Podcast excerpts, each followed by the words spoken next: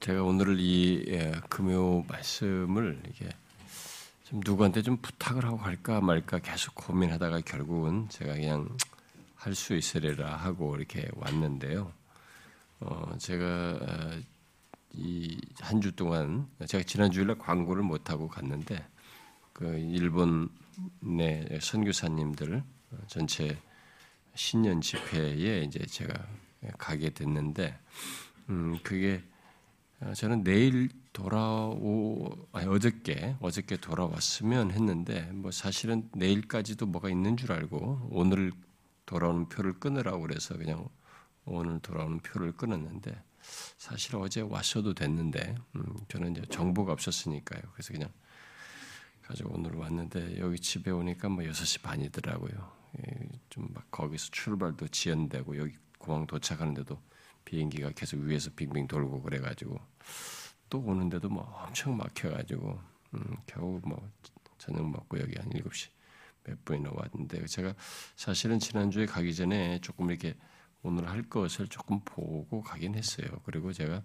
이것은 이전에 제가 로마서 5장의 전반부 조금 몇 절을 했던 것들이 있어서 음, 그걸 좀 정리된 것도 있어서 그냥 그걸 활용하려고 어, 하고 좀, 좀, 준비를 하고 가서 조금은 네, 아, 그래도 제가 와서 좀 할 수 좀 더 볼 수 있으리라고 생각했는데 뭐 거의 못 하고 그냥 올라왔습니다만 더 문제는 뭐 주일입니다. 제가 주일을 이번 주일도 어떻게 내일 하루 어떻게 해서 전할 수 있을런지 그게 좀 의문이 되는 아, 그런 것인데.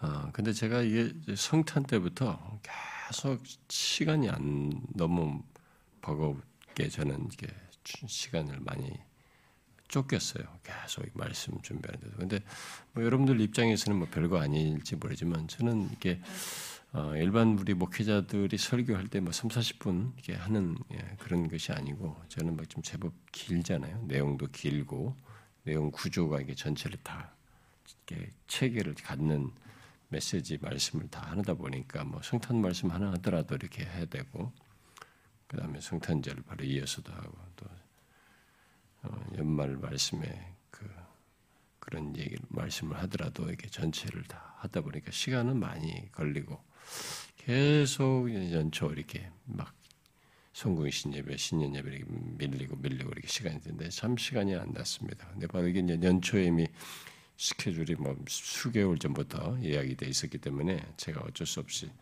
지금도 밀려 있는 거. 다음 주도 제가 사역자 수련회, 그 다음 주는 참교주 부부 수련회가 있고 뭐 계속 연초가 이렇게 바쁩니다. 그래서 참 음, 이, 아, 제가 분주하게 이, 이것을 감당하는데, 근데 한편에서는 음, 제가 아, 우리 교회만을 위해서 이렇게 사역할 수는 없는 것이다라는 소리는 제가 수년 전부터 듣고 있기 때문에 근데 제가 그걸 억제를 하고 있거든요. 예, 제 자신이 감당할 능력이 자꾸 안 되기 때문에 제가 스스로 조금 이렇게 절제를 하는데 이게 좋은 건지 하나님이 싫어하신 것은 아닌가라는 것을 분명히 드는데도 제가 워낙 이제 여기에 우리 여기서 하는 사역에 이제 주로 참교추와 관련해서 뭐또또 또 하고 이런 것도 하고 있기 때문에 그 정도 안에서 제 역량이라고 보는데 근데 이상스럽게 제가 뭐 어디를 가든 뭐 베트남에 가서 베트남 선교사님들을 다 모아서 만나든 아니면 뭐 다른 데 중국에 가서 중국 뭐 선교사들 만나든 그 중국의 신학교 가서 중국 학생들이 가르치든 뭐 어디든 가든 또 이번에 가서 뭐 일본 선교사님들 만나든 뭐 이렇게 하다 보면 그분들은 요청을 다 추가로 하거든요. 음, 계속 좀 와달라, 뭐 해달라 이렇게 이제 아마 그런 유익도 얻고 좀 도전도 받으니까 이제 그런 걸 얘기했는데 제가 사실 수년 전에 그 베트남도 매년 오겠습니다. 선교사님들의 너무 안타깝고 절실한 그 필요를 보고 약속을 하고도 지금 약속을 제가 못 지키고 있거든요. 중국도 사실은 계속 제가 못 가고 어, 가는데 근데 그 필요는 다 있어요. 다 있는데 가는 곳마다 확실히 도전받는 삶도 있고 어, 그리고 제가 가보면은 어, 제가 앞으로 참교추 목회자들하고도 이렇게 한국에 있는 목회자들과의 관계 속에서도 이게 장래를 바라보고 사역을 이렇게 제가 투자를 한다고 그럴까요? 계속 그런 일을 하고 있지만 음 사실 이 해외에 나가 있는 이 사역 현장에 있는 선교사님들도 어, 참 필요가 있어요. 음, 그분들한테는 어떤 분들은 참 그렇지도 않고 열심히 하지만은 그분들의 필요는 어, 의외로 절실해요. 너무 이게 뭐라 할까요? 체험이 없이 사역을 하는 거죠. 선교사들도. 어, 그러니까 계속 자기도 공급과 체험이 있어서 막 깊어져 가면서 사역을 해야 되는데 또 선교지는 계속 복음을 전하는 초기적인 가르침을 주로 많이 하니까 거기서 반복하다 그러니까 자기 자신들은 깊이를 갖지 못하는 이런 문제가 있어요. 그러니까 그런 걸 보면 또 그건 정말 그 안타깝고 꼭 가서 뭘 좀 해야 될 것 같고 뭐 이런 필요가 있고 근데 제가 아, 그런 거 와달라고 해도 제가 거의 뭐 잘 가지도 않았고 또 우리들이 선교사들은 또 자비량으로 제가 다 가야 되잖아요. 우리가 자비량 내고 또 심지어 거기 가서 거기 들은 비용까지 서포트해 가면서 가는 게 일반적이잖아요. 근데 그런 것도 있고 그러니까 여러 가지 제가 가지도 않고 네 그랬는데 이게 맞는 건지 모르겠어요. 뭐 지금 이번에도 뭐 계속 이제 계속 와달라고 그러는데 제가 감당을 할 수 있을지 모르겠어요. 제가 이번 두 달 사이에 감기를 세 번이나 걸렸어요. 지금도 가지고 걸려버렸습니다. 그러니까 가서 캥캥캥 대다가 온 거죠.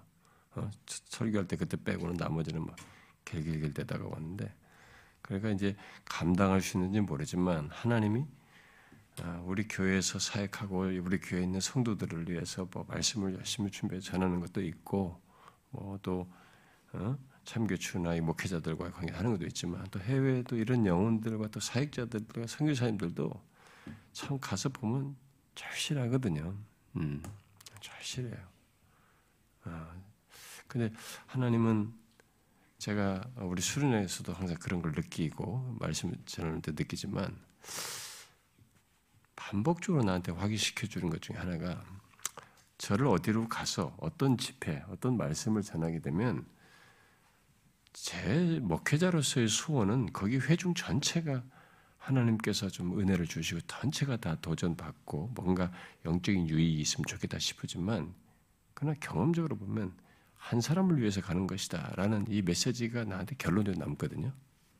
그러니까 물론 그 한 사람이 여럿인 경우 있죠. 여러 사람이 나오고 다 수련회 끝나면 저는 어떤 한 사람을 위해서 하는 것이다라고 믿고 가는데 그 한 사람이 저입니다라고 말하는 사람이 여러 명 있는 거 보면 어, 그한 사람이 많은 것은 좋기도 하죠.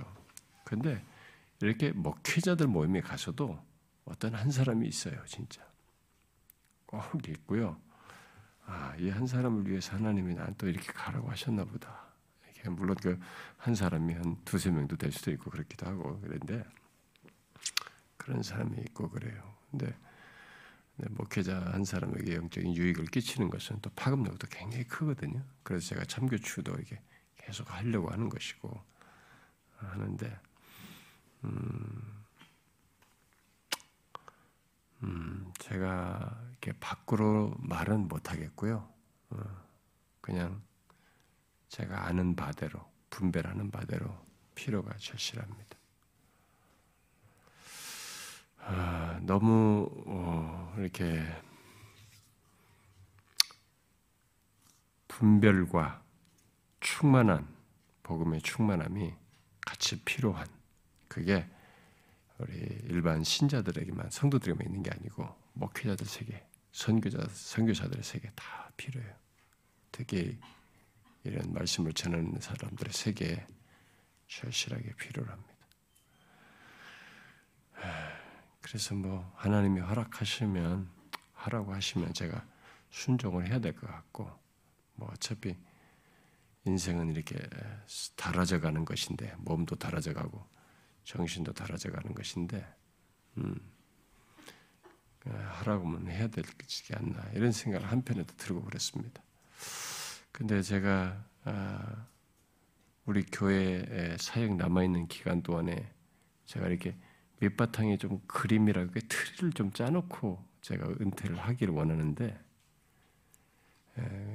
이제 우리 여기 선교팀들 뭐 이런 사람들 이번에 다 그 사람들도 데리고 내가 좀 얘기도 해야 되는데 제, 제 의중을 파악을 못하는 것 같더라고요. 우리 교회는 제가 이렇게 그림을 좀 그려놔야 되거든요.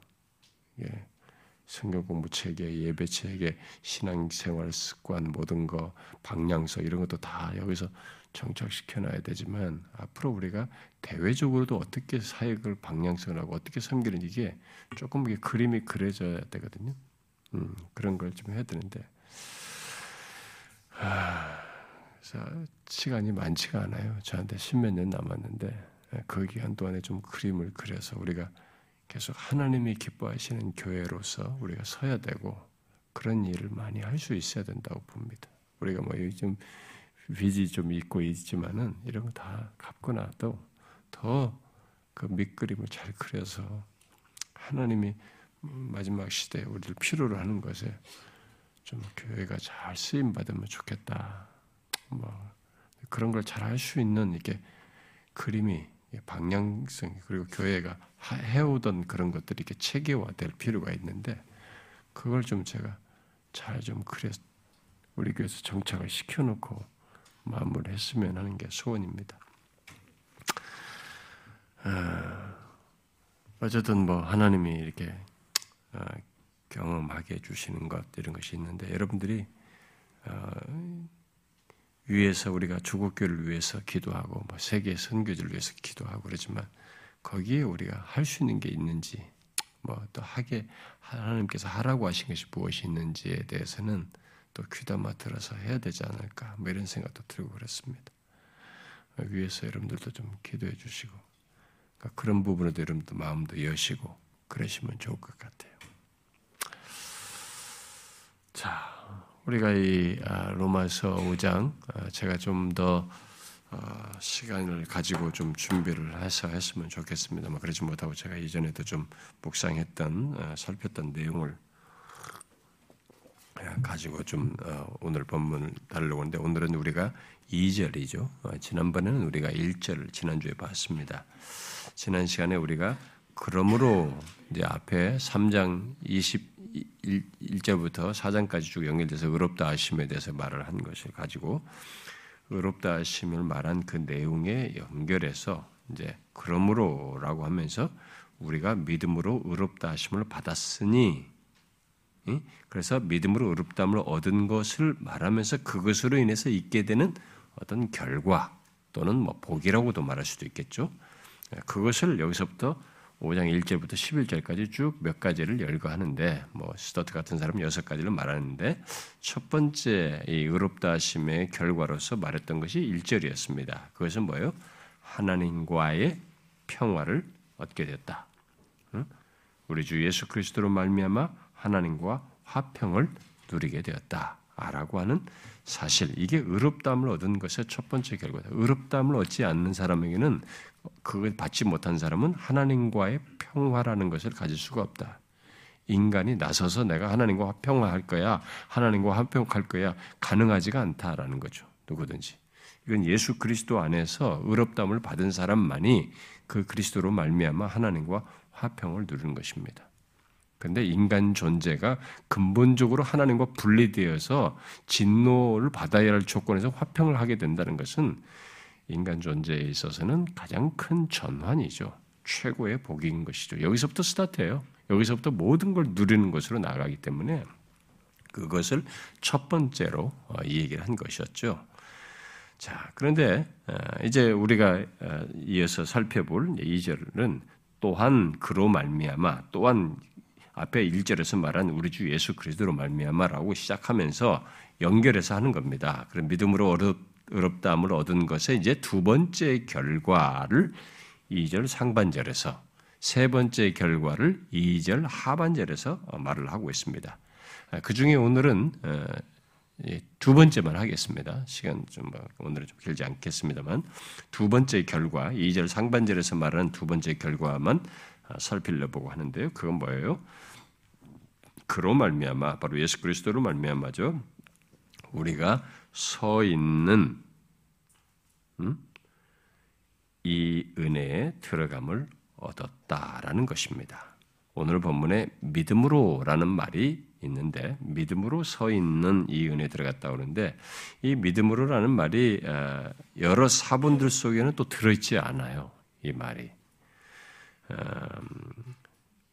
이미 바울이 5장 1절에서 믿음으로 말미암아를 했기 때문에 믿음으로 말미암아 의롭다함을 얻은 것의 결과를 말하고 있기 때문에 다시 믿음으로라는 말을 반복할 필요가 없다라고 여기는 것이 문맥상이 맞다. 그래서 사본에도 뭐 여러 사본에도 이게 없다라는 거죠. 이거 어, 그렇게 볼 때 몇몇 사본에서만 발견되는 이 믿음으로라는 말은 어, 오히려 빼고 읽는 것이 문, 인상이 더 자연스럽다라고 봅니다. 그래서 또한 그로 말미암아 그리스도로 말미암아 우리가 서 있는 이 은혜에 들어감을 얻었으며라고 있는 것이 더 바람직하다고 보는 것입니다. 자, 그러면 왜 이것이 의롭다함을 얻는 얻은 것의 결과요 복일까? 어? 그로 말미암아 우리가 서 있는 이 은혜에 들어감을 얻었다는 것이 아, 그 이 의롭담을 얻은 것의 결과예요. 복으로 말을 했을까? 음? 분명 그럴 만한 어떤 내용이 있기 때문에 그런 것인데요. 도대체 이 내용이 뭘 말할까? 이게 의롭담을 얻은 것의 결과로서 복으로서 말하는 이 내용이 뭔가 실체를 담고 있기 때문에 지금 이 복으로 얘기했단 말이에요. 결과로서 이게 도대체 뭘까? 이제 그게 우리가 여기서 오늘 살펴볼 내용입니다. 자, 먼저 이 말씀에서 어, 어, 유념할 중요한 말은 들어감을 얻었다라는 말입니다. 들어감을 얻었다라는 말씀이 우리가 들어감을 얻고 있는 것이 아니라 예, 들어감을 얻고 있는 것이 아니고 완료 시제를 썼어요. 어, 얻었다라는 말이 완료 시제를 써가지고 헬란 말에 이미 들어감을 얻었다는 것을 얘기하고 있습니다. 바울은 여기서 어, 밖에서 안으로 들어가는 일이 단번에 우리에게 되어졌다는 것을 이 완료 시제를 통해서 강조를 하고 있습니다. 그러니까 밖에서부터 안으로 들어간 게 들어감이라는 거니까 뭐 어디 밖에서부터 안으로 들어가는 거잖아요. 그러니까 밖에서부터 밖에서 안으로 들어가는 일이 단번에 완료가 된 거죠. 단번에 되어졌다는 것을 강조하고 있습니다. 다시 말하면 우리에게 믿음으로 의롭다함을 얻는 것이 하나의 어떤 진행 과정이 아니라는 거죠. 믿음으로 의롭다함을 얻는 것은 진행 과정이 아니라 단번에 일어나는 일이라는 것을 여기서 말해주고 있습니다. 이런 면에서 의롭다함을 얻는 이 소위 뭐 칭의라고 하는 이것과 성화라고 하는 것 사이는 약간의 차이를 갖고 있죠. 그런 부분에서 성화는 지속적인 거잖아요. 어. 그러나 이 의롭다함을 얻는 것, 칭의로 말하는 것은 지속적인 것이 아니고 단번에 되는 것이라고 하는 것을 여기서 말을 해주고 있죠. 자, 이것은 하나님께서 우리를 그리스도 안에서 의인으로 간주하시는 것이 단번의 사건이라고 하는 것을 말해주는 것이기도 하죠. 하나님께서 우리를 그리스도 안에서 의롭다고 여기시는 것은 쭉 봐가면서 이렇게 어떤 과정을 거쳐서 가는 것이 아니라 단번의 사건으로서 있는 것이라는 것을 말해주는 것이죠. 그래서 단번에 우리의 죄가 용서함을 얻는 것이고, 어, 단번에 그리스도의 의로 옷 입혀지는 이 일, 의롭다함을 얻는 것이 있게 된다라는 것을 말하는 것이죠. 그러기 그러기에 이것은 어, 단번에 이렇게 된 것이기 때문에 이게 뭐 반복된다거나 뭐 흔들릴 수 있는 이런 성질일 것이 아니에요. 그래서 이런 이렇게 성경이 어, 의롭다함을 얻은 것과 맞물려서 이렇게 설명을 해 이런 식으로 설명을 했을 때 이런 설명을 통해서 우리에게 야 예수를 모르던 사람이 예수를 믿어 의롭다함을 얻었다는 게 이게 무슨 이렇게 뒤범벅대 아니 반 아니 이게 번복되거나 이게 뒤집힐 수 있는 이런 성질의 것이 아니고 또 이게 흔들릴 수 있는 것이 아니다라는 것을 명확히 하고 있는 것이죠. 이런 묘사를 통해서. 그래서 나중에 이제 8장 같은 데 보면 진짜 누, 뭐, 어떤 것을 흔들 수 없는 것으로 이 얘기를 하지 않습니까? 그러니까 이런 묘사가 아, 참 좋은 설명이야. 이렇게 생각하면 안 되고 이게 실제로 어렵다함을 얻는 것에 대한 실체예요. 실제 사실을 그렇게 묘사하고 있기 때문에 그걸 우리가 잘 이해를 해야 됩니다. 그대로 이렇게, 이렇게 묘사한 바대로 알아야 되는 거죠. 일단 하나님께서 이 선언을 하시면 어렵다고 선언 하시면 우리는 그 순간 즉시로 은혜에 들어감을 얻는다는 거죠. 그 여기 들어감 얻었다는 것이 그래서 연결시켜서 나오는 거죠. 그 전에는 우리가 이제 은혜 밖에 있었죠. 예수 믿기 전에 우리는 은혜 밖에 있었으나 하나님의 선언으로 말미암아 예수 그리스도로 말미암아서 결국 다 모든 것이 이렇게 화목제물에 대해서 다 있게 된 그것을 가지고 근거에 의해서 하는 거죠. 그 근거에 의해서 하나님의 선언이 있게 됐다. 하나님의 선언으로 말미암아 우리는 이제 그 안에 있게 된다는 것입니다. 우리가 서 있는 이 은혜에 들어감을 얻었다. 이렇게 말하는 거죠. 그러면 여기서 들어감을 얻었다라고 하는데 이 들어감이 의미하는 것이 무엇인가? 응? 여기 들어감이 에, 들어감을 얻었다고 할 때 이 들어감이 의미하는 건 뭘까요? 여기 들어감은 무엇을 뜻할까요? 자, 이 말은 신약 성경에서 세 번 사용되는데요. 음, 여기와 함께 어, 한번 다시 찾아봅시다. 여러분 뒤에 어, 에베소서에서 두 번 사용되는데요. 에베소서 말씀을 한번 같이 연결해서 보도록 합시다. 에베소서 2장, 음, 에베소서 2장 312페이지, 에베소서 2장 어, 18절 읽어봅시다. 시작. 이는 그로 말미암아 우리 둘이 한 성령 안에서 아버지께 나아감을 얻게 하려 하심이라. 여기 지금 나아감이 들어감이에요. 음? 본문하고 같은 것입니다. 자, 그 다음에 3장 12절 뒤에 읽어봐요. 시작. 우리가 그 안에서 그를 믿음으로 말미암아 담대함과 확신을 가지고 하나님께 나아감을 얻느니라. 여기도 나아감이 똑같습니다. 자, 이 단어는 그래서 여기 어, 우리 본문에서 들어감으로 나와 있는 여기서는 나감으로 번역된 이것은 어, 모두 하나님 앞에 들어가는 것과 관련해서 말하고 있습니다. 여기 앞에 나감으로 번역된 것과 이걸 할때 다 하나님 앞에 들어가는 것과 관련해서 말하고 있어요. 결국 여기 들어감이라는 말은 하나님의 존전에 들어갈 권리와 하나님의 존전에 나아감을 얻게 되었다는 것을 말하는 것이죠. 음? 여러분들은 성경의 이런 묘사를 의롭다문의 결과로 설명을 할 정도이기 때문에 이런 묘사를 통해서 이 실체를 정확히 아셔야 합니다. 예수를 믿는 자, 의롭다 모든 자에게 있게 된 이 실체를 이 묘사를 통해서 잘 이해를 하고 정확히, 정확한 이해 속에서 정확히 알아야 돼요. 다시 말하면 여기 들어감이라는 말은 우리 주 예수 그리스도께서 우리를 하나님께 이끄심으로써 하나님께 인도함으로써 하나님께 나아가는 것을 말하는 것이 그, 그런 나아감을 얻게 되었다라는 거 지금 말하는 것입니다. 근데 우리 스스로 하나님께 나아갈 수 있는 것은 아니에요. 나아갈 수 없습니다. 응? 우리는 죄로 부패하고 오염되어서 우리 스스로 나아갈 수 없어요. 여기서 나아가면 얻었다라고 묘사하는 것에서 볼 수 있다시피 우리가 가진 모습과 우리의 상태와 우리 자신의 이름으로는 하나님께 들어갈 수 있는 권리가 없습니다. 그러나 우리를 하나님 앞에 나아갈 수 있도록 하실 수 있는 자격을 가지신 분이 여기 계신 거죠. 누구예요? 바로 주님께서 우리의 죄를 해결하심으로 우리를 데리고 하나님 아버지께 나아갈 수 있게 하신 것입니다. 이 묘사가 그 묘사예요 지금. 그로 말미암아 우리 스스로가 아니라 그 그리스도로 말미암아 우리가 들어감을 얻었다. 지금 그렇게 말하는 것입니다. 우리 스스로가 아니에요. 음. 그러니까 예수 그리스도 없이 신을 향해서 정말 자기가 하는 하나님을 향해서 뭔가 나아간다. 그건 성립이 안 돼요.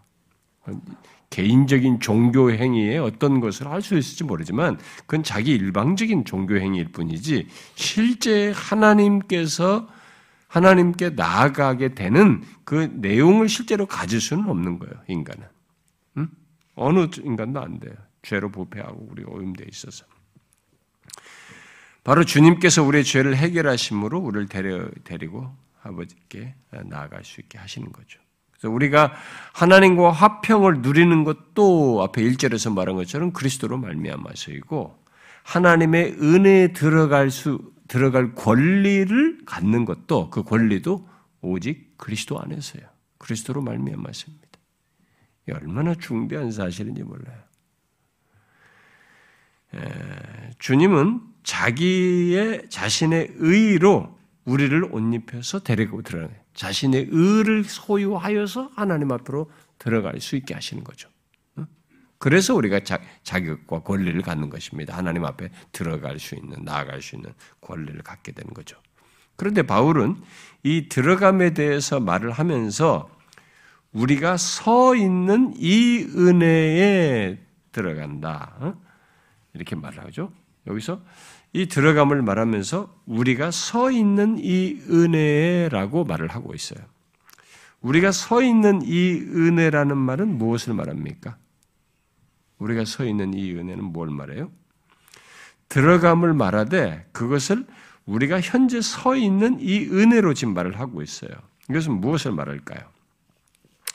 여기서 은혜는 우리가 흔히 예, 그 하나님께서 값없이 주시는 뭐 은혜, 은총, 또는 하나님의 과분한 어떤 또 무조건적인 사랑, 뭐 이렇게 말하는 하나님의 특성 을 말하기보다 여기서는 은혜에 들어간다라고 할 때 이 말은 이제 그런 하나님의 어떤 과분한 사랑 같은 특성 그런 차원에서의 은혜라기보다 뭐 스토트가 말한 것처럼 하나님의 은혜의 영역이죠. 음? 하나님께서 받아들여진 하나님께 받아들여진 우리의 특권적인 위치. 은혜의 영역이 들어가는 것이고 하나님께 받아들여진 우리가 그런 위치에 있게 되었다. 특권적인 위치에 있게 되었다라는 의미로서 지금 이 은혜를 얘기하는 거죠. 그렇다면은 여기 어, 이 말은 이 우리가 서 있는 은혜라는 이 말은 의롭다 하심을 받은 우리의 지위와 신분을 말을 하는 것이게 되겠죠. 그런 특권적인 위치를 말을 하는 것이 되겠죠. 다시 말하면 바울은 우리가 주 예수 그리스도를 믿음으로 말미암아 의롭담을 얻었기 때문에 하나님께서 우리들을 하나님 자기와의 교제로 인도해 드리셔서 하나님께서 우리들을 자기와의 교제로 인도해 드려서 우리가 전에 받을 수 없었던 하나님 깨로부터 나오는 모든 은사와 축복들을 그 받을 수 있는 한 은사와 복들을 받을 수 있는 신분과 지위에 있게 되었다라는 것을 말해준 거죠. 구체적인 내용으로 말하자면 그러니까 예수 그리스도로 말미암아 의롭다를 얻고 나니까 어떤 일이 우리에게 생겼느냐라고 했을 때 두 번째로 지금 말하는 것은 이제는 예수 그리스도로 말미암아서 우리가 하나님과의 교제로 이렇게 들어갈 수 있게 되는 인도되었단 말이에요. 그래서 이제 하나님의 전에 우리가 이전에는 전혀 생각도 못했는, 어, 뭐, 받을 수 없었는데, 하나님께서 뭘 주고자 해도 하나님의 것을 실제 일반 은총 영역이나 모든 죄인들에게 햇빛과 비를 주면서 삶에 주시고 인간의 수명을 갖게 하시는 일반 은총 정도밖에 아니었지, 하나님께로부터 나오는 모든 많은 수많은 은사와 복들이 있는데, 그것을 받을 수 있는 조건을 가지고 있지 않았다면, 그것을 받을 수 있는 신병과 지위를 갖게 됐다. 그 위치에 있게 됐다는 것을 이 말로서 묘사하는 거죠. 이 은혜의 영역, 이 은혜가 그런 영역이죠. 그런 걸 다 받을 수 있는 영역 안에 있다. 그런 위치에 있게 됐다라는 것을 말해주는 것이죠. 이게 의롭다를 얻은 것의 결과로 얘기하는 거죠. 그래서 이 말을 잘 이해하기 위해서 바울은 로마서 6장에서 사용된 표현을 인용하면은, 음? 그거죠. 어. 죄가 너희를 주장하지 못하게 하리, 못하, 죄가 너희를 주장하지 못하리니 이는 너희가 법 아래 있지 아니하고 은혜 아래 있습니다. 이렇게죠? 응? 어, 이 14절 말이죠. 6장 14절에 예? 죄가 너희를 주장하지 못하리니 이는 너희가 법 아래 있지 아니하고 은혜 아래 있다. 이 은혜 아래 있다는 것도 지금 같은 의미죠.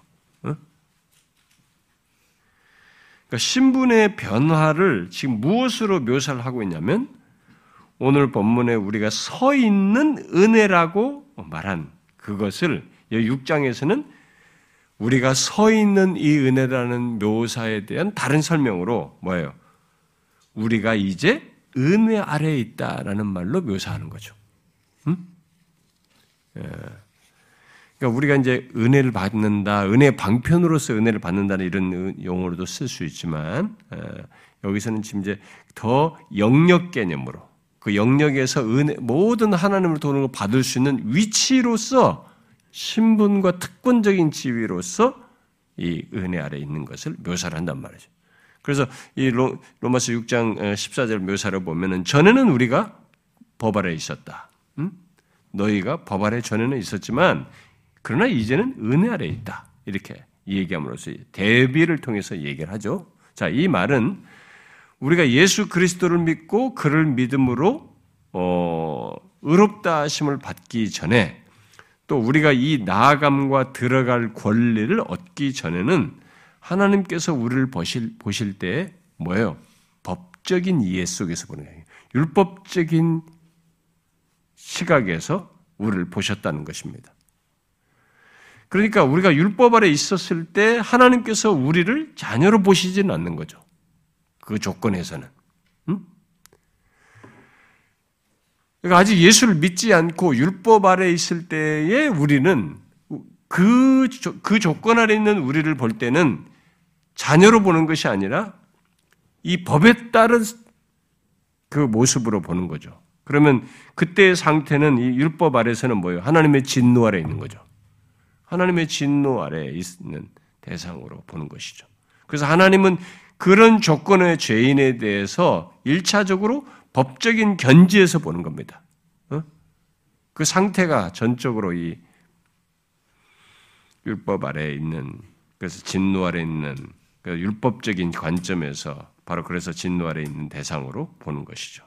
그러나 이제 이제는 달라졌다. 예수를 믿고 나서 그리스도로 말미암아 이제는 더 이상 그렇지 않고 이제 더 이상 법 아래 있지 않고 은혜 아래 있다.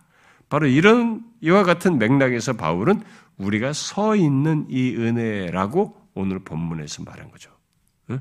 그런 같은 맥락에서 우리가 서 있는 이 은혜. 그러니까 이게 의롭다함을 얻는 것의 두 번째 어, 결과로서 말한 이것에 이제 이, 이 설명의 실체가 우리의 변화 중에 얼마나 큰 변화인가를 이제 예수를 믿는 사람은 헤아려 알아야 됩니다.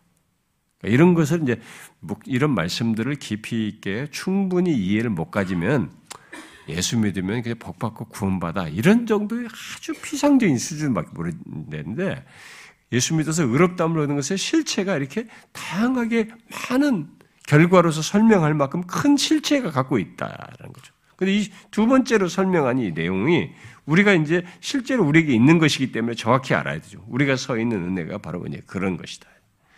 그래서 우리는 은혜의 영역으로 들어와 있는 거죠. 은혜의 자리에 들어와 있습니다. 그래서 하나님께 나아감을 얻었고 그분 앞에서 전혀 새로운 방식으로 서게 되는 것입니다. 지금 우리가 전혀 새로운 방식으로 하나님 앞에 서게 되어 있는 것이죠. 그러므로 이제 하나님께서는 우리를 예수 그리스도로 말미암아 우리를 은혜의 관점에서 보는 거죠. 은혜 영역 아래 있는 사람이 대상이기 때문에 예수 그리스도로 말미암아 우리를 보실 때 어떻게 보느냐면 은혜의 관점, 은혜로운 관점으로 보시는 것입니다. 그 말은 달리 말하면 더 이상 죄와 진노 아래 있는 대상이 아니라 하나님의 은혜 영역 안에서 은혜 그, 그분의 모든 것을 혜택을 누려야 할 그런 복된 지위를 가진 사람으로 보기 때문에 결국 사랑의 눈으로 보는 거죠. 은혜와 사랑의 눈으로 보는 것입니다. 그러니까 의롭다 얻은 자들의 이 영역의 변화가 생기고 나서 그 지위를 가진 사람의 대상이 바로 그거예요. 그러면 이게 얼마나 큰 차이겠습니까? 여러분 지나가다가 전혀 무관한 사람은 그 제가 오늘도 공항에 도 보면은 아, 우리 참 우리 한국 사람들의 이런 아직 우리는 의식 수준이 많이 자라야 되지만 또 우리는 이 공항 같은 데 가 보면 이 아이들이 정말 무지싸거든요. 튀고 막 방방 뜨고 사람들 다 있는데 다른 나라 사람들은 좀 조용한데 막 절로 뛰고 다니고 막 소리 꽉꽉 치고 막 자기 자식을 부른데 막 큰 소리 야 사람들 그렇게 많은데 예, 부모들부터가 이 시민 의식이 없어요. 우리들은. 그 나는 주여 받고 싶더라고요. 저것들을 좀 어떻게 좀 잡을 수 없나. 어? 그 그렇게 많은 애들이 왔다 뛰어다니는데 그리고 막 그 유리창에서 막 쿵쿵 뛰어요. 그냥 아무도 부모들이 그걸 하질 않습니다. 아, 참 너무 안타깝죠. 그런 거 좀 어떻게 좀 안 되나. 우리는 시민 의식이 아직 한참 가야 될 것 같아요. 옆에 사람을 배려할 줄을 모르는 게 아, 우리는 너무 몸에 배었어요. 그리고 좀 서로를 피해서 피해를 안 주고 excuse me가 좀 몸에 배야 되는데 우리는 그게 없잖아요. 외국 사람들은 몸만 살짝 붙여도 excuse me를 하거든요. 우리는 막 부딪히기나 말기나 막 틱틱 막 빨리 내가 가는 게 문제 먼저거든. 근데 내 자식이 아니니까 이놈은 그냥 쥐어박고 싶고 때려주고 싶고 말이단 말이에요. 근데 그 부모에게 이놈은 아무 문제가 없어요. 얘가 문제가 있어도 우리가 지서상에 이제 좀 왜곡된 케이스이긴 하지만 부모에게 얘는 문제가 많은데도 문제가 안 보이는 거예요 지금. 전혀 다른 관계. 얘는 옆에 남의 자식하고 얘와 달리 이 부모에게 얘는 전혀 다른 시각의 대상으로 보이는 거거든요. 영역이 다르잖아요. 얘가 가지고 있는 영역과 지위는 이 부모에게 있어서만큼 거의 압도적이에요. 절대적이라고. 이 관계가. 그러니까 이제 그거예요. 아, 우리가 율법 아래 있으면 내가 행한 것과 잘못한 것에 따라서 법에 따라서 나를 본단 말이에요. 율법의 시각에서 나를 보기 때문에 뭘 잘못했는가에 따라서 그래 그 법에 따라 잘못된 것에 대한 심판과 진노의 대상으로 보는데 이제 내가 은혜 안에 서 있단 말이에요. 은혜 영역 아래 있단 말이에요. 그 나를 전혀 다른 시각에서 보는 거죠. 내가 줘야 할 나의 모든 것을 같이 받고 내 복과 사랑을 받아야 할 대상으로서이단 말이에요. 그 사랑의 눈으로 얘를 보는 거죠. 우리를 보는 거죠. 예수 그리스도로 말미암아서 그렇게 보는 거죠, 우리를. 여러분 그게 이제 의롭다함을 얻은 것에 대한 결과로서 말한 이 실체를 이제 생각을 해보셔야 돼. 야 하나님 앞에서의 나라는 존재가 어떤 거냐? 내가 이런 변화가 생겼구나. 이 변화가 얼마나 엄청난 것입니까? 법의 시각에서 나를 보던 것, 보았던 과거와 달리 지금은 은혜와 사랑의 시각에서 나를 본단 말이에요. 그럼 내가 문제가 있고 잘못이 있는데도 하나님은 나를 그리스도로 말미암아 사랑의 눈으로 본단 말이에요. 응? 남의 자식 보듯이 보는 게 아니라 자기 자식 보듯이 한단 말이에요. 그 차이가 얼마나 엄청난 겁니까? 워낙 부모 자식 간에 우리는 왜곡된 게 하도 많아가지고 이제 이제는 이런 비유가 잘 안 먹혀요. 우리 어렸을 때 좀 순정적이고 좀 제대로 됐던 그런 부모 자식 간에 막 그런 그래서 비유를 쓰면 잘 먹히는 호소력도 컸을 텐데 요즘은 이 부모 자식 간에도 영 엉망이 된 게 하도 많아가지고 예화를 쓰기가 좀 어려운데 이제 굳이 우리들의 논리를 가지고 쓰다 이단 말이에요. 전혀 다르게 보는 대상이 됐단 말이죠. 우리를 사랑의 눈으로 보시는 거죠. 어? 그리스도로 말미암.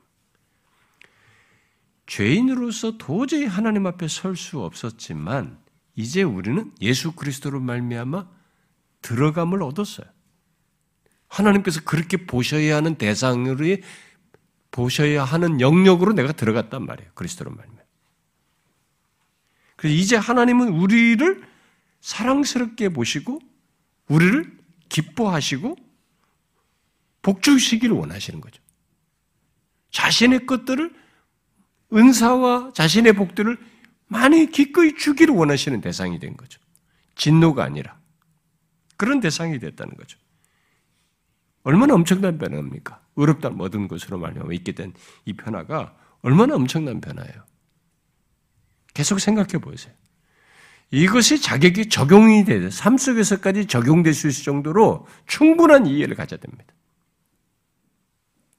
이것은 그리스도인이 된 사람들에게 주어진 가장 경이롭고 놀라운 사실이에요.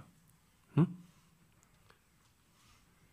우리와 하나님과의 관계가 완전히 달라진 것이죠.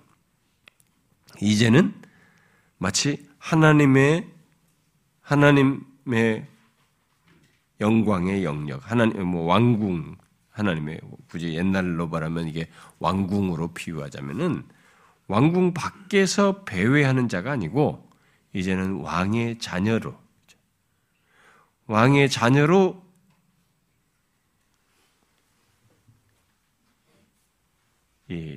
그 안에서 잔치에 참여하는 자가 되는 거죠. 응? 뭐 어떤 사람들의 묘사로 보자면은 왕의 아들인 아들이죠 그리스도 중에 왕의 아들의 인도로 왕이 있는 왕궁에 들어와서 잔치에 참여하는 사람이 된 것이죠. 이 차이는 엄청난 것이죠. 바로 그 차이가 예수 믿는 자, 의롭다 모든 자에게 현재 시제로 있게 된 것입니다. 그러니까 죄가 있고 아직 악이 있고 불완전히 있는 이 세상이지만 이, 이 땅에서 삶이지만 그래도 예수 그리스도로 말미암아 믿는 자에게는 현재 시제로 그 차이가 있게 된 거죠. 하나님이 나를 사랑의 눈으로 바라보는 왕의 잔치에 참여한 자 로서 내가 그 위치에 있는 자로서 있게 되는 거죠. 바울은 그런 맥락에서 우리가 은혜 안에 서 있다라고 말을 하고 있는 것입니다. 더 이상 하나님의 재판법정 이렇게 죄에 대해서 법을 따라서 판결을 내려 가지고 그 죄에 대해서 벌을 내려야 하는 그런 재판 법정의 대상으로서가 아니라 그러니까 재판 법정에 있는 죄수로서가 아니라 이제는 하나님이 우리의 아버지가 되시고 그에게 들어감을 얻은 우리를 기뻐하시는 그런 대상으로서 지금 우리가 서 있다라고 얘기하는 것입니다. 그러니까 하나님께서 아버지로서 사랑하는 자식에게 무엇이라도 주시려는 듯이 이제는 사랑스러운 눈으로 대하시고 있는 것입니다. 그러니까 이런 것들을 어떻게 적용하는지 잘 보세요. 여러분 자기 자신들이 이런 사실들을 어떻게 자기가 믿고 삶 속에서 적용하는지를 한번 잘 보세요. 음, 이런 얘기를 하면은 아 내가 그렇게 바뀌었단 말이지. 어? 아버지께서 사랑하는 자식에게 무엇이라도 주시는 듯이 사랑스러운 된다는 거지. 그래 이제 요구할 것이 많다나. 그래가지고 요구할 것이 많다고 하는 것이 다 이 세상에 몇십 년 잘 먹고 좀 잘 살아보겠다는 물질적인 게 전부예요. 그것만으로 얘기를 하는 것입니다. 하는 사람들이 있어요. 그건 여러분 뭘 모르시고 하는 얘기예요. 그건 항상 하나님께서 주시고 싶어 하는 것이에요. 우리 모두에게. 주시고 싶어 하는 것인데 하나님은 그걸 앞에다 안 놓고 싶어 하셔요. 이걸 앞에 놓아서 너한테 뭐, 너를 이상하게 만들고 싶지 않은 거죠. 나와 우선적 가치 속에서 그걸 주어서 즐기도록 하고 싶을 망정. 응? 오히려 그 네가 요구하는 그걸 주어서 나와의 관계를 흐틀게 하거나 손상시키거나 흐려지게 하고 싶었는지는 않단 말이에요. 그러니까 오히려 그 이런 내용을 어, 하나님이 이런 것을 통해서 주시고 싶어 하는 것이 무엇인지 하나님의 시각에서 이해하고 구할 수 있는 것이 우리에게 있는 것이 더 정상이죠. 그런 시각에서 생각해야죠. 어쨌든 우리가 그렇게 그런 대상으로 바뀌었다는 게 이 은혜 안에 서 있다는 것이. 여러분 얼마나 엄청난 변화예요. 우리는 하나님의 은혜를 받을 자격이 없었던 자였다는 것을 잊지 말아야 됩니다. 이 표현을 바울이 여기서 들어감을 얻었다. 이 은혜에 들어감을 얻었다고 말한 것을 잊지 말아야 됩니다. 그 말은 과거에 우리가 그렇지 않았다는 거예요. 우리는 하나님의 은혜를 받을 자격이 없는 사람이었습니다. 아예 하나님의 은혜 영역 밖에 있었죠. 그저 우리에게 예약된 것은 하나님의 심판밖에 없었습니다. 하나님을 고의적으로 대적하고 거부한 것의 결과로서 우리가 이르러야 할 곳은 영원한 불못이었습니다. 그것이 우리의 운명이었죠. 우리 운명과도 같은 것이었습니다. 우리의 입은 함부로 우리는 이렇게 놀려대면서 하나님을 무시하고 조롱했었죠. 우리의 생각은 통제 불능의 죄에 빨랐습니다. 거의 제어 장치가 없었죠. 내가 하고 싶은 대로 생각했고 그것이 죄악된 것이어도 죄라고 생각지 않으면서 통제 없이 우리는 죄를 즐겼습니다. 우리의 발걸음은 거침이 없었죠. 과감하게 죄를 향했습니다. 양심의 가책이 있었으나 사람이 보는 것 정도 안에서였지 사람만 모르는 한 우리의 발걸음은 막을 사람이 없었습니다.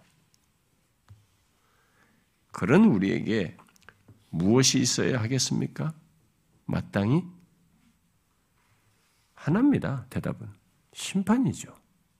법에 따라서 내가 죄를 범한 것에 따라 내가 범한 죄에 대한 법을 집행하는 거죠. 네가 지은 죄가 이것이니 거기에 따라서 심판이라고 하는 것 그리고 심판에 따른 형벌뿐이죠. 그게 우리에게 있어야 할 마땅한 것이었습니다. 거기에 대해서 우리는 할 말이 없는 사람들이죠. 그러나 이제 우리는 예수 그리스도로 말미암아 은혜에 들어갔습니다. 응? 이 은혜에 들어감을 얻었어. 이제 우리는 은혜에 속하게 됐습니다. 은혜 영역 안에 속해 있는 거죠. 그래서 우리는 지금 은혜 안에 서 있으며 하나님의 사랑을 받는 그의 자녀가 되었습니다. 이 세상에 있는 어떤 그 어떤 신분 상승도 이것보다 더 클 수는 없습니다. 생각해 보세요. 여러분들이 비현실적으로 생각하시나요? 이 세상에서 눈에 보이는 몇십 년짜리 신분 상승에 봐야 내가 뭐 어? 시민 단체에서 일하다가 막 데모하다가 민중운동 하다가 대통령 되면 야 엄청난 신분 상승이다. 옛날에 현대에서 뭐 기아 평 직원 직원으로 있다가 대통령이 됐다. 엄청난 신분 상승이다. 그게 더 커 보입니까, 여러분? 그래 봤자 몇 년인데요. 몇 년입니까, 여러분? 대통령 영원히 유지했습니까? 이 세상에서 신분 상승 최고로 큰 걸 얘기해 보시라고요. 이보다 더한 게 어디 있습니까? 노예가 갑자기 주인이 되었다 해도 그러한 신분 상승은 우리가 현재 서 있는 이 은혜 상태와 비교할 수가 없는 것입니다. 이 세상에서 가장 큰 신분 상승도 이것으로 설명할 수 없어요. 이것은 비교가 안 되는 것입니다. 예수 믿는 우리에게 그런 어마어마한 신분 상승이 있게 된 것이죠. 얼마나 풍성한 은혜입니까? 그리스도인이 어떤 지위에 있게 됐는지 여러분 의롭다움을 받은 자에게 있는 이 지, 위의 변화에 대해서 어? 떤 지위가 있게 됐는지 정확히 아셔야 됩니다. 예수 믿는 자. 이게 사실이에요. 예수 믿는 자의 실제예요.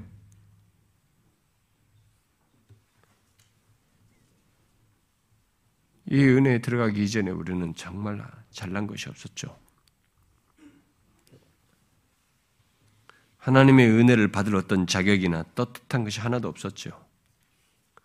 그런데 그리스도로 말미암아 의롭담을 받아서 하나님께 받아들여진 특권적인 위치에 있게 되었습니다.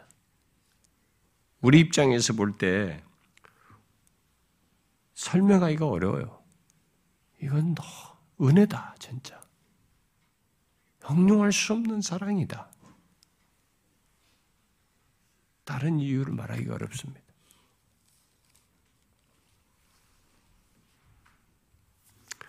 여러분들은 제가 음, 지난 성찬 때도 얘기했지만 제가 어떤 것을 설명하다가 결국 성경에 있는 용어로 결론을 맺는 것에 대해서 여러분들 공감을 좀 하셔야 됩니다. 아, 저 양반이 할 말이 없으니까 그냥 오직 은혜다.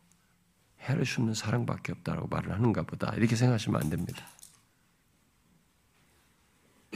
그걸 제가 묘사를 해도 불가능해요. 이런 앞에 전의 어떤 내용에 해당한 것을 설명할 때 성경의 그 단어로밖에 설명이 안 되는 거죠. 어떻게 설명하겠어요? 이 은혜 들어가기 전에 우리 영역을 생각해 봐요. 그런데 지금 은혜 영역 안에 들어와서 하나님의 것을 하나님과의 지, 이 변화된 지위를 생각해 보면 그걸 뭘로 설명하겠습니까? 성경에는 이런 사실들을 수도 없이 얘기를 합니다. 이런 맥락. 근데 그것에 대한 설명을 얘기하려면 지난번도 제가 얘기했지만 에베소 1장 같은 것처럼 그의 기쁘심의 뜻이에요. 사랑이에요. 응? 하나님의 기쁨이고 사랑이라고. 죄인인 조건에서 우리를 보면 오직 은혜인 것입니다. 참 인간이 가지고 있는 정서와 이런 것들을 많이 이성에 확장을 시켜보려고 해도 이 용어가 부족해요. 인간이 가지고 있는 용어요. 여러분 우리 1 7천 단어 우리 쓰면 우리 서로 많이 씁니다. 서로 많이 쓰면 2천 단어, 3천 단어하고도 쓰기도 합니다. 그래서 영어 회화 못해도 최소 가지고 가지고 할 수 있어요. 몇 개 동사 가지고 쭉 읽어 먹을 수 있습니다. 우리 대화가 그것밖에 안 돼요. 누가 2, 만 단어 이렇게 무식하게 우리 옛날 대학 시절 2만 2천 단어 책 단어 외우고 기억도 안 납니다. 그거. 2만 단어 만 단어 못 써요. 그런데 그것을 아무리 2만 단어를 조합을 이루어도 어떤 실체를 설명할 때는 그 단어를 좋아해 봐야 미사역을 많이 써봐야 거기서 거깁니다. 결국 그 실체를 설명할 수 있는 단어는 사랑. 이것을 부가적 설명을 해야 될 내용이지 결론은 성경이 말한 대로 그렇게밖에 못해. 하나님의 기 쁘십니다. 사랑이다. 어떻게 설명하겠어요, 이것을? 이 풍성한 은혜를 어떻게 이해하겠습니까? 설명할 수 있겠습니까? 그래서 어느 순간에는요, 이런 사랑을 이렇게 설명을 해서 깨달을 수도 있고요. 그러나 깨닫는 것을 넘어서서 이 깨달은 바가 자신에게 부인할 수 없는 사실로 이렇게 체험적으로 받아들여지는 하나님의 역사, 성령의 감화 감동하심이 있어야 돼요. 그래서 클레르부 보나르가 그랬잖아요. 그 85장. 그 사랑 받은 사람만 알도다. 그 사랑 받은 사람만 아는 겁니다. 아무리 사랑 말해봐야 소용없어요. 자기가 사랑 받은 사람이나 그 사랑 아는 것이죠.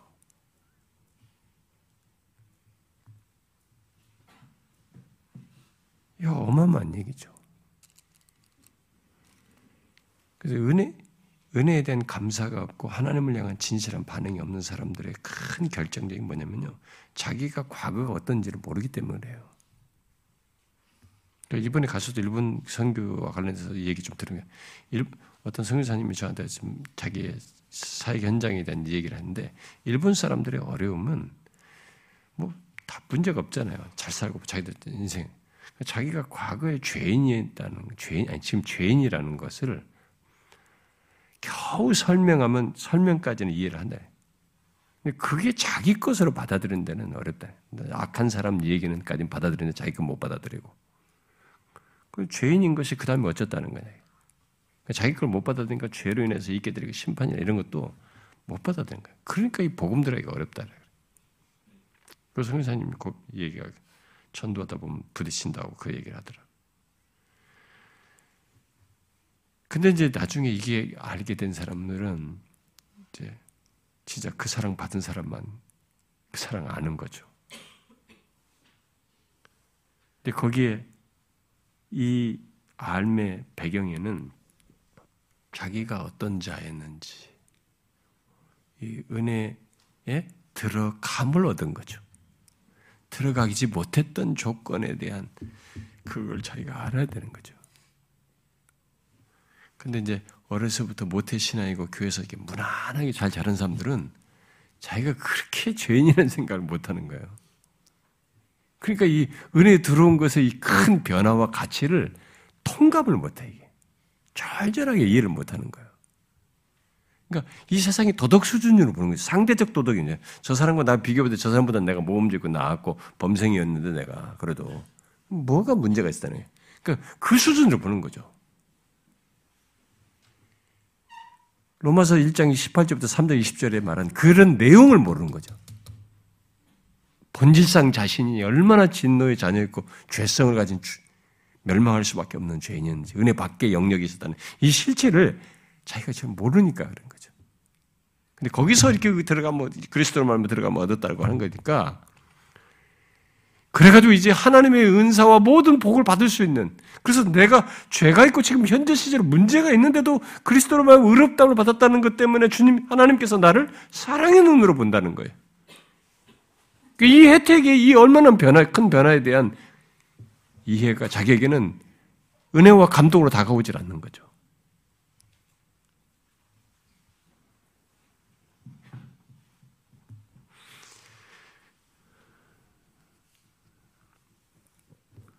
우리가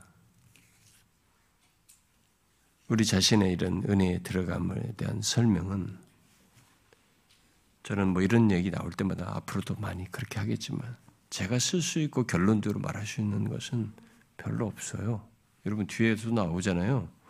5장 8절에서도 그렇잖아요. 우리를 위하여 죽으심으로 하나님께서 우리에 대한 자기의 사랑을 확증하셨다. 용어를 설명을 뭘 하겠어요? 응? 이런 것들. 그래서 세월이 지나도 우리가 늙어서 하나님 앞에 갈 때까지도 나 자신을 생각할 때는 나의 현재의 지위를 생각할 때는 그것을 설명하는 이 성경의 용어의 실체를 자기가 충분히 감동할 정도로 부인할 수 없는 사실로 받아들일 만큼 그 내용에 대한 이해가 깊어져야 됩니다. 그러니까 제가 하나님께서 이렇게 우리를 죄인들을 사랑하셨습니다. 이렇게 오직 은혜입니다. 이렇게 말했을 때 여러분들 중에 어떤 사람은 그것에 대한 이해의 깊이가 이렇게 10, 20, 30 이렇게 돼요. 어떤 사람은 1, 2밖에 안 되는 거예요. 똑같이 사랑 얘기하는데. 어떤 사람은 5, 6밖에 안 되는 거지. 그래서 신앙의 연륜의 깊이 속에서 뭐가 생겨야 되냐면요. 나를 설명하는 여기 로마서 로마서 내용을 가지고 연결해서 말하면 나를 나의 현재를 설명하는 것에 대한 성경이 말하는 결론적인 내용으로서 이런 하나님의 은혜와 사랑, 그의 기뻐하심, 그의 선하심과 인자하심과 그런 내용에 대한 이해가 깊어져야 되는 거예요. 이렇게 풍성해져야 되는 것입니다. 제가 은혜의 부요함, 복음의 풍성함, 무엇의 부요함 이런 말을 쓸 때 여러분 저로부터 그런 단어 많이 듣잖아요. 아, 이분이 어떤 선교사님보다 아 목사님 제가 선교단체 대학생 때 좀 들어보고 처음 듣는다는 거예요. 제가 복음의 풍성한 부요함이라는 말을 썼거든요. 그 단어를 자기가 선교단체 때 좀 대학 때 들어보고 아 진짜 오랜만에 듣는다는 거예요. 근데 그게 느껴졌대. 아 진짜 복음의 풍성하다. 라는 게 느껴졌다는 거예요. 제가 이 설교를 하는 중에. 그게 깊어지는 거죠. 시간이 지날수록. 점점 점점 깊어져야 돼요. 저와 여러분 여기서 같이 신앙생활하면서 그게 깊어지는 거 아닙니까? 점점 점 깊어지잖아요.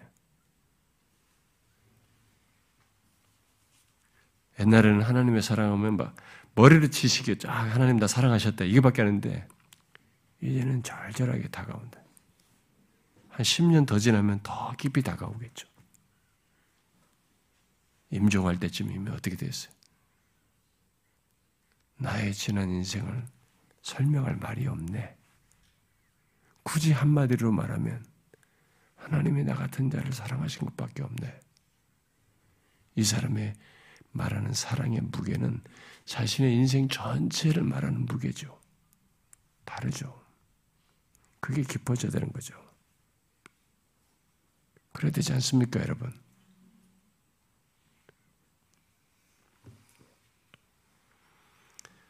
다른 이유가 없습니다. 그러므로 우리는 나의 어떠함을 보기가 어려워요. 여기 은혜에 들어감을 얻었다는 것에 보니까 은혜에 들어감을 얻었다고 보니까 나의 어떠함을 볼 수가 없어요. 오직 하나님의 은혜를 보고 그것 안에서 자기 자신을 봐야 되는 거죠. 우리의 신앙생활에서 이런 사실을 깨닫는 것보다 더 중요한 것이 있을까요? 우리가 이제 하나님께 나아감을 얻게 되었다는 것을 깨닫는 것, 그럴 수 있는 지위에 있다는 것을 깨닫는 것보다 중요한 게 뭐가 있겠어요? 어? 예수 믿는 우리들에게 있어서. 여러분이 신약 성경의 서신들을 읽을 때 왜 사도들이 그런 서신, 그런 사실들을 서신서에서 줄곧 쓰는지 한번 살펴보십시오. 그 이유 중에 하나는 그 편지의 수신자들, 크리스찬들이죠. 그 그리스도인들로 하여금 그들이 얼마나 복, 복스러운 상태에 있는지, 복된, 너희들이 노예에 있든지, 뭐, 로마서 같으면 로마의 노예들이 많았죠. 너희들이 노예에 있든지, 아니면 너희들이 어떤 세상적인 상태에 있든지 간에, 네가 은혜 안에 들어갔다는 이것이 얼마나 복된 상태에 있는지를 상기시켜서, 네 자신을 이 세상에 무엇으로 보지 말고, 이렇게 하나님 의롭다을 얻어서 생겨난 이 변화, 신분의 변화, 은혜 안에 서 있는 것의 이 모습으로 너를 봐라. 그것을 알고 신앙의 여정을 가야 된다. 그걸 말해주기 위함이죠. 우리가 그 서신들을 볼 때, 성경을 볼 때, 우리도 똑같이 그래야 되는 거죠. 너희 안에 뭐가 있는가 봐라. 네 안에는 생명이 있단 말이지. 너 안에는 영생이 있지 않느냐. 너는 하나님의 생명 안에 있다. 하나님의 은혜 영역 안에 있다. 그것을 누가 줬느냐, 이게. 그런 생명과 은혜 안에 있는 이것이 다 어떻게 너에게 주어졌느냐, 이게. 다 그리스도로 말미암아 그가 피로 모든 것을 다 값주고 화목제물에 모든 걸 완벽하게 갖추시는 근거를 맛 갖게 하신 것에 의해서 네가 갖게 된 것이다. 그것을 잊어서는 안 된다. 그걸 기억하면서 네 자신에 대한 이해를 가지고 신앙의 여정을 이 땅에서 어떤 고난이 있어도 가야 된다. 그게 서신서의 내용 아닙니까? 이것은 우리에게도 마찬가지죠. 우리들도 자신의 신분을 바로 그런 시간, 자신의 지위, 지위와 신분을 바로 그런 똑같은 맥락에서 기억하고 어, 기억하여서 살아야 되겠죠. 우리에게 생긴 이 지위와 신분의 변화를 여러분들은 알고 있습니까? 예수 믿는 자에게 생긴 이 지위와 신분의 변화. 이전에 우리가 누구의 종이었습니까? 우리는 에베소 2장이 말한 것처럼 사단의 종이에요. 마귀의 종이고 또 사람의 종이고 세상의 종이고 죄의 종이었습니다. 지금도 예수를 모르는 사람들은 죄의 종이에요. 죄의 노예라고요. 자기 본능대로 어, 자기 머리를 잘 굴려 지혜로운 것 같지만 자기는 똑똑한 것 같지만 자기 하고 싶은 대로 죄의 종로를 타는 거죠. 죄의 욕구를 따라서 움직일 뿐입니다. 자기 하고 싶은 것을 따름이죠. 우리가 과거에 그렇죠. 우리가 다 그런 종이, 죄의 종이었습니다. 사단의 종이. 그러나 이제 우리가 누굽니까? 하나님의 은혜에 들어감을 얻은 자예요. 그러니까 하나님의 자녀인 거죠. 응? 영원부터 영원까지 계신 아브람 때 빛이 2000년대에 아브람을 만났을 때 빛이 몇천 년 전에 누구를 만났을 때 그때 계시, 계셨고 지금 이 세상까지 창조 이래로 모든 역사 속에 계신 바로 영원부터 영원까지 계신 그 하나님의 자녀라고요. 그분의 은혜 영역 안에 있는 것입니다. 바로 그 하나님의 자녀로서 우리가 삶을 살고 시간을 보내고 그 지위를 가지고 영원으로 이때어 나가고 있는 것이죠. 혹시 여러분 중에 만물의 주인이신 이 하나님 아버지를 두고도 노예처럼 마치 극빈자처럼 다시 죄와 세상의 노예처럼 살고 있지는 않는지. 어? 그러니까 젊은이들도 그렇잖아요. 우리가 예수를 믿고 있는데 이 하나님 아버지의 이런 이 하나님 아버지 은혜 영역 안에서 그의 잔치에 참여한 자인데 아직도 이 죄의 노예처럼 어? 마치 하나님이 안 계시 아버지가 안 계셔서 무슨 극빈자처럼 말이죠. 아직 세상에 무엇에 끼웃거리면서 살아가는 그런 모습으로 있지는 않은지 하나님의 자녀됨을 전혀 의식하지 않은 채 죄악된 생활을 하면서 영적인 빈곤상, 빈곤 상태에서 사단의 노예처럼 살고 있지는 않는지. 그런 사람이 있다면 그 사람은 불행한 사람인 거죠. 이 세상에서 가장 어리석은 사람입니다. 자기 딴에는 똑똑한 줄 알지만 이 세상에서 가장 어리석은 사람이죠. 바울은 오늘 본문에서 우리가 서 있는 이 은혜에 들어가면 얻었다라고 말합니다. 그래서 하나님은 이제 우리의 아버지시다. 거죠. 음? 그런 지위를 가지고 있다. 그런 신분을 가지고 있다. 그것보다 더 크고 부유한 것이 우리에게 있을 수 있겠어요? 그가 우리의 아버지이시면 그의 영광과 은혜의 모든 부유함도 우리에게 허락되는 것입니다. 주님은 하나님이 우리 아버지이시기에 두려워하거나 염려해서는 안 된다고 지상에 계실 때 말씀하셨죠. 두려워하지 말라. 너의 머리털까지도 다 세신바 되었다. 뭐 염려하지 말라. 하늘 아버지께서 천부께서 우리에게 필요한 모든 것이 있어야 할 줄을 아신다. 하나님이 우리 아버지 되신다는 것으로 충분하다는 거예요. 그 영역 안에 있다는 것만으로 우리는 충분하다는 거죠. 아니 그것이 전부라고 할 수 있다는 것입니다. 하나님은 우리와의 관계, 곧 그의 자녀된 자에 대한 관심과 배려, 눈을 떼지 않는 집중을 하고 계셔서 잠시도 쉬지 않으신다는 거죠. 아, 우리가 고난을 겪는데 내가 이렇게 슬퍼하고 고통한데도 그런데 눈을 떼지 않는데 내가 왜 이런 걸 겪나? 결과를 가지고 얘기하시면 됩니다, 여러분. 결과. 나를 일시적인 유익과 이 문제가 아니라 내 영혼을 보존해서 영혼으로 가도록 이때여서 이 지위를 영원히 누리도록 하고자 하는 결론으로 이끄는 이 아버지의 결론을 가지고 이해하면 됩니다. 믿음으로 의롭다 얻은 자는 이제 하나님께 외인이 아닙니다. 이방인도 아니고 지나가는 행인이나 나그네도 아닙니다. 자녀예요. 그래서 오늘 죽어도 변함없이 하나님의 자녀인 것입니다.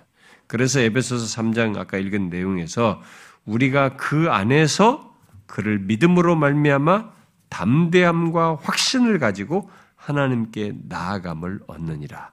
그래서 여기 하나님께 나아감을 얘기하는데 확신 얘기를 했어요. 응?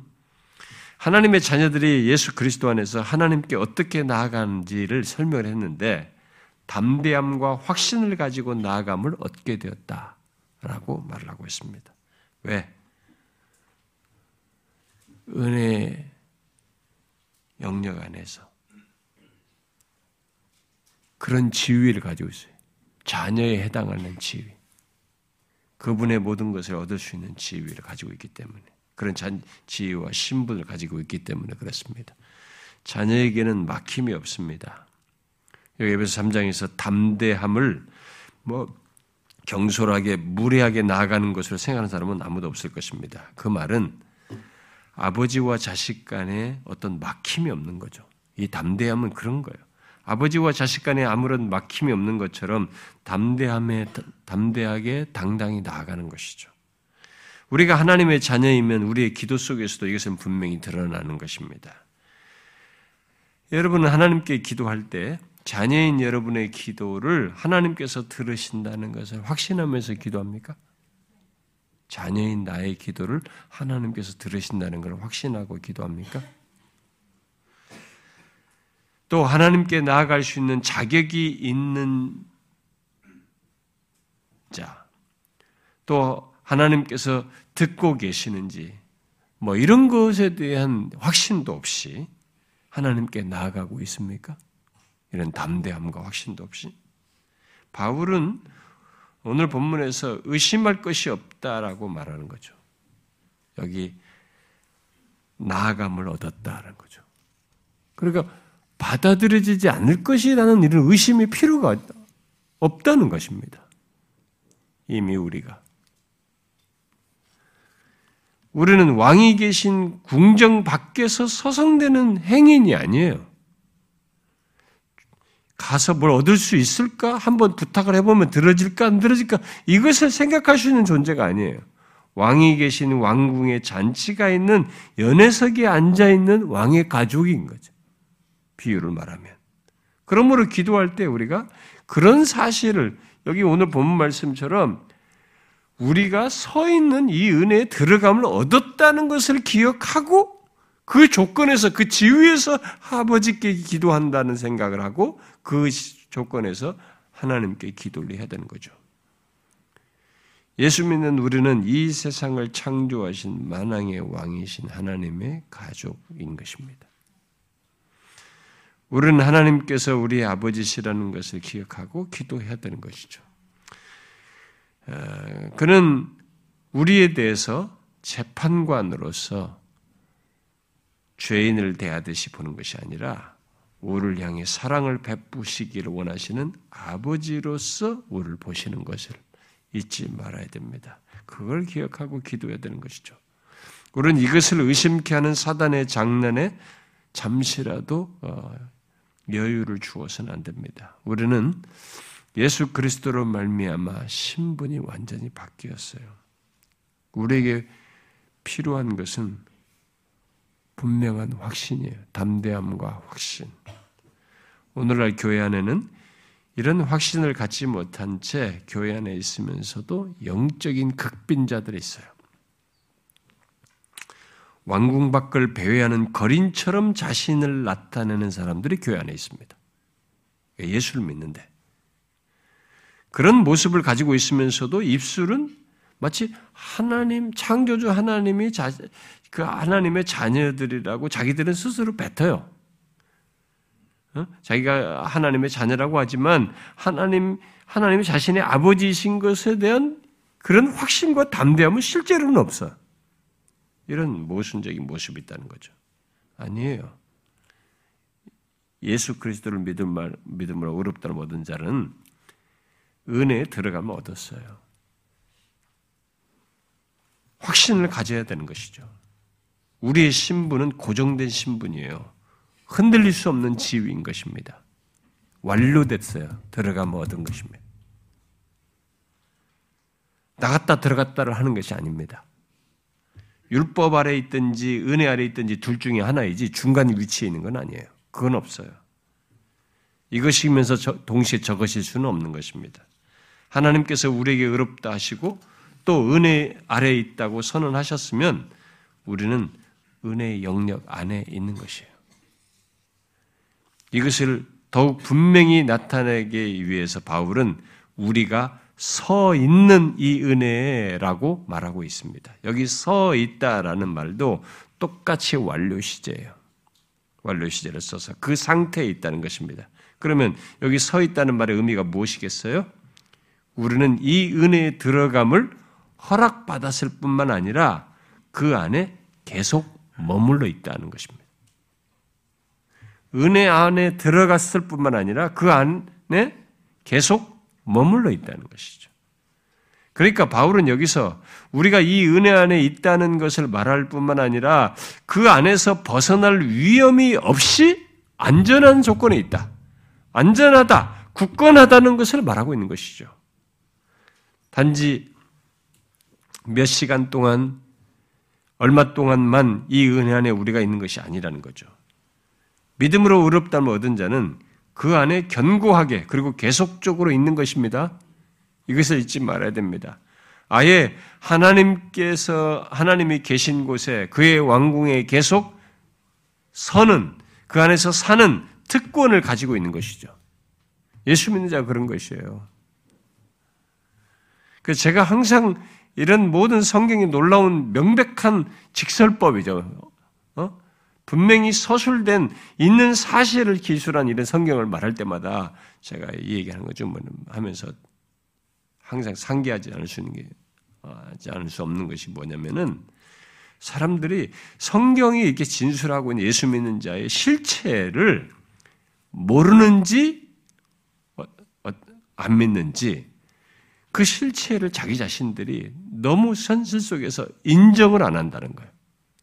못 누린다는 것입니다. 그래서 고작 히브리서 6장에서 말하면 초보적 수준이에요. 예수를 믿어서 회개를 하고 그리고 이걸 하면 뭘 받고 복 받고 이 초보에서 못 벗어나는 거예요.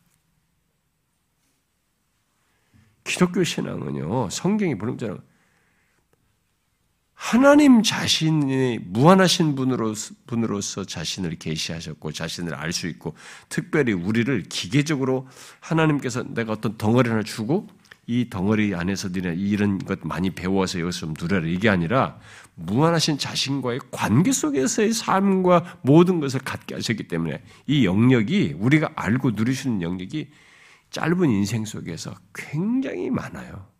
굉장히 부유한 것입니다. 그, 그 부유함에 못 이르는 거예요. 너무 단편적이에요. 하나님을 믿는 건지, 하나님이라는 종교로 자기 나름의 다른 이상한 종교를 믿는 거지. 이렇게 의문이 들 정도예요. 우리가 서 있다. 여기죠? 서 있는 이 은혜에 들어갔다. 우리는 그 안에 굳건히 있는 것입니다. 벗어날 위험이 없어요. 며칠짜리가 아니에요. 믿음으로 어렵다을 받은 자는 그 안에 견고하게 계속적으로 있는 것입니다. 하나님이 계신 곳에 그의 왕궁에 사는 자예요.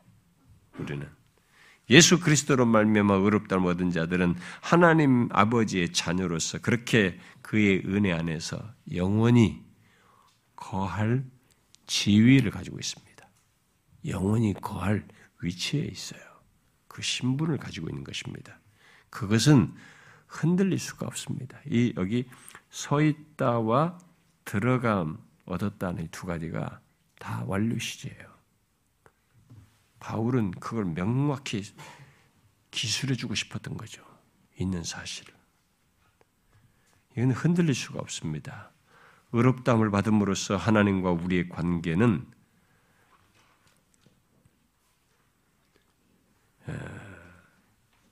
불안정한 것이 아니고 안정적인 것이죠. 일시적인 것이 아니라 지속적인 것입니다. 그래서 이 바울이 이제 여기 5장에서부터 8장까지 쭉 기술하면서 이제 우리가 제가 많이 인조하냐 8장 그 후반부 내용이 그 확신을 막 결론을 내리는 거잖아요. 응? 그래서 뭐 내가 확신하노니 8장의 끝부분에서 내가 확신하노니 그러면서 나의 자신의 절대적인 확신을 말을 하면서 사망이나 생명이나 천사들이나 권세자들이나 능력이나 높음이나 깊음이나 다른 아무 피조물이라도 우리를 우리 주 예수 그리스도 안에 있는 하나님의 사랑에서 끊을 수 없다. 그 얘기가. 그러니까 이 얘기는 이 모든 내용을 나올 때마다 계속 연결해야 돼. 그래서 존 스토트는 예수 믿는 우리는 군주의 총애를 받았다, 잃었다 하는 신화나 대중의 총애를 받았다, 잃었다 하는 정치가들처럼 그들과는 다르게 은혜를 얻었다, 잃었다 하는 것이 아니라, 응?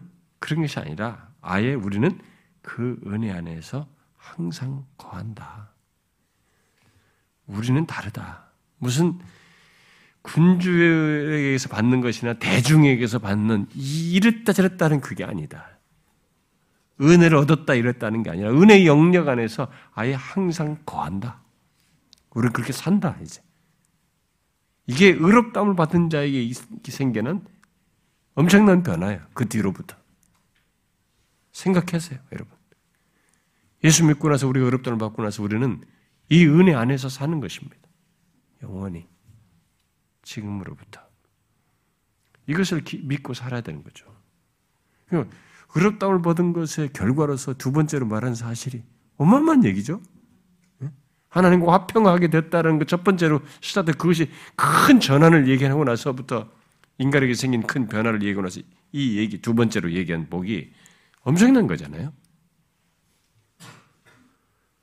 이것을 믿고 하나님께 담대히 나아가고 그에게 우리의 모든 것을 아뢰는 거죠. 그분과 교제하기를 원하고 그분을 예배하기를 원하고 그분의 말씀을 듣고 싶어하고 내가 간구한 것에 대한 응답을 기대하고 그분을 신뢰하면서 나아가는 것. 이 모든 것이 가능하게 된 거죠. 그런 위치에 우리가 있게 됐다.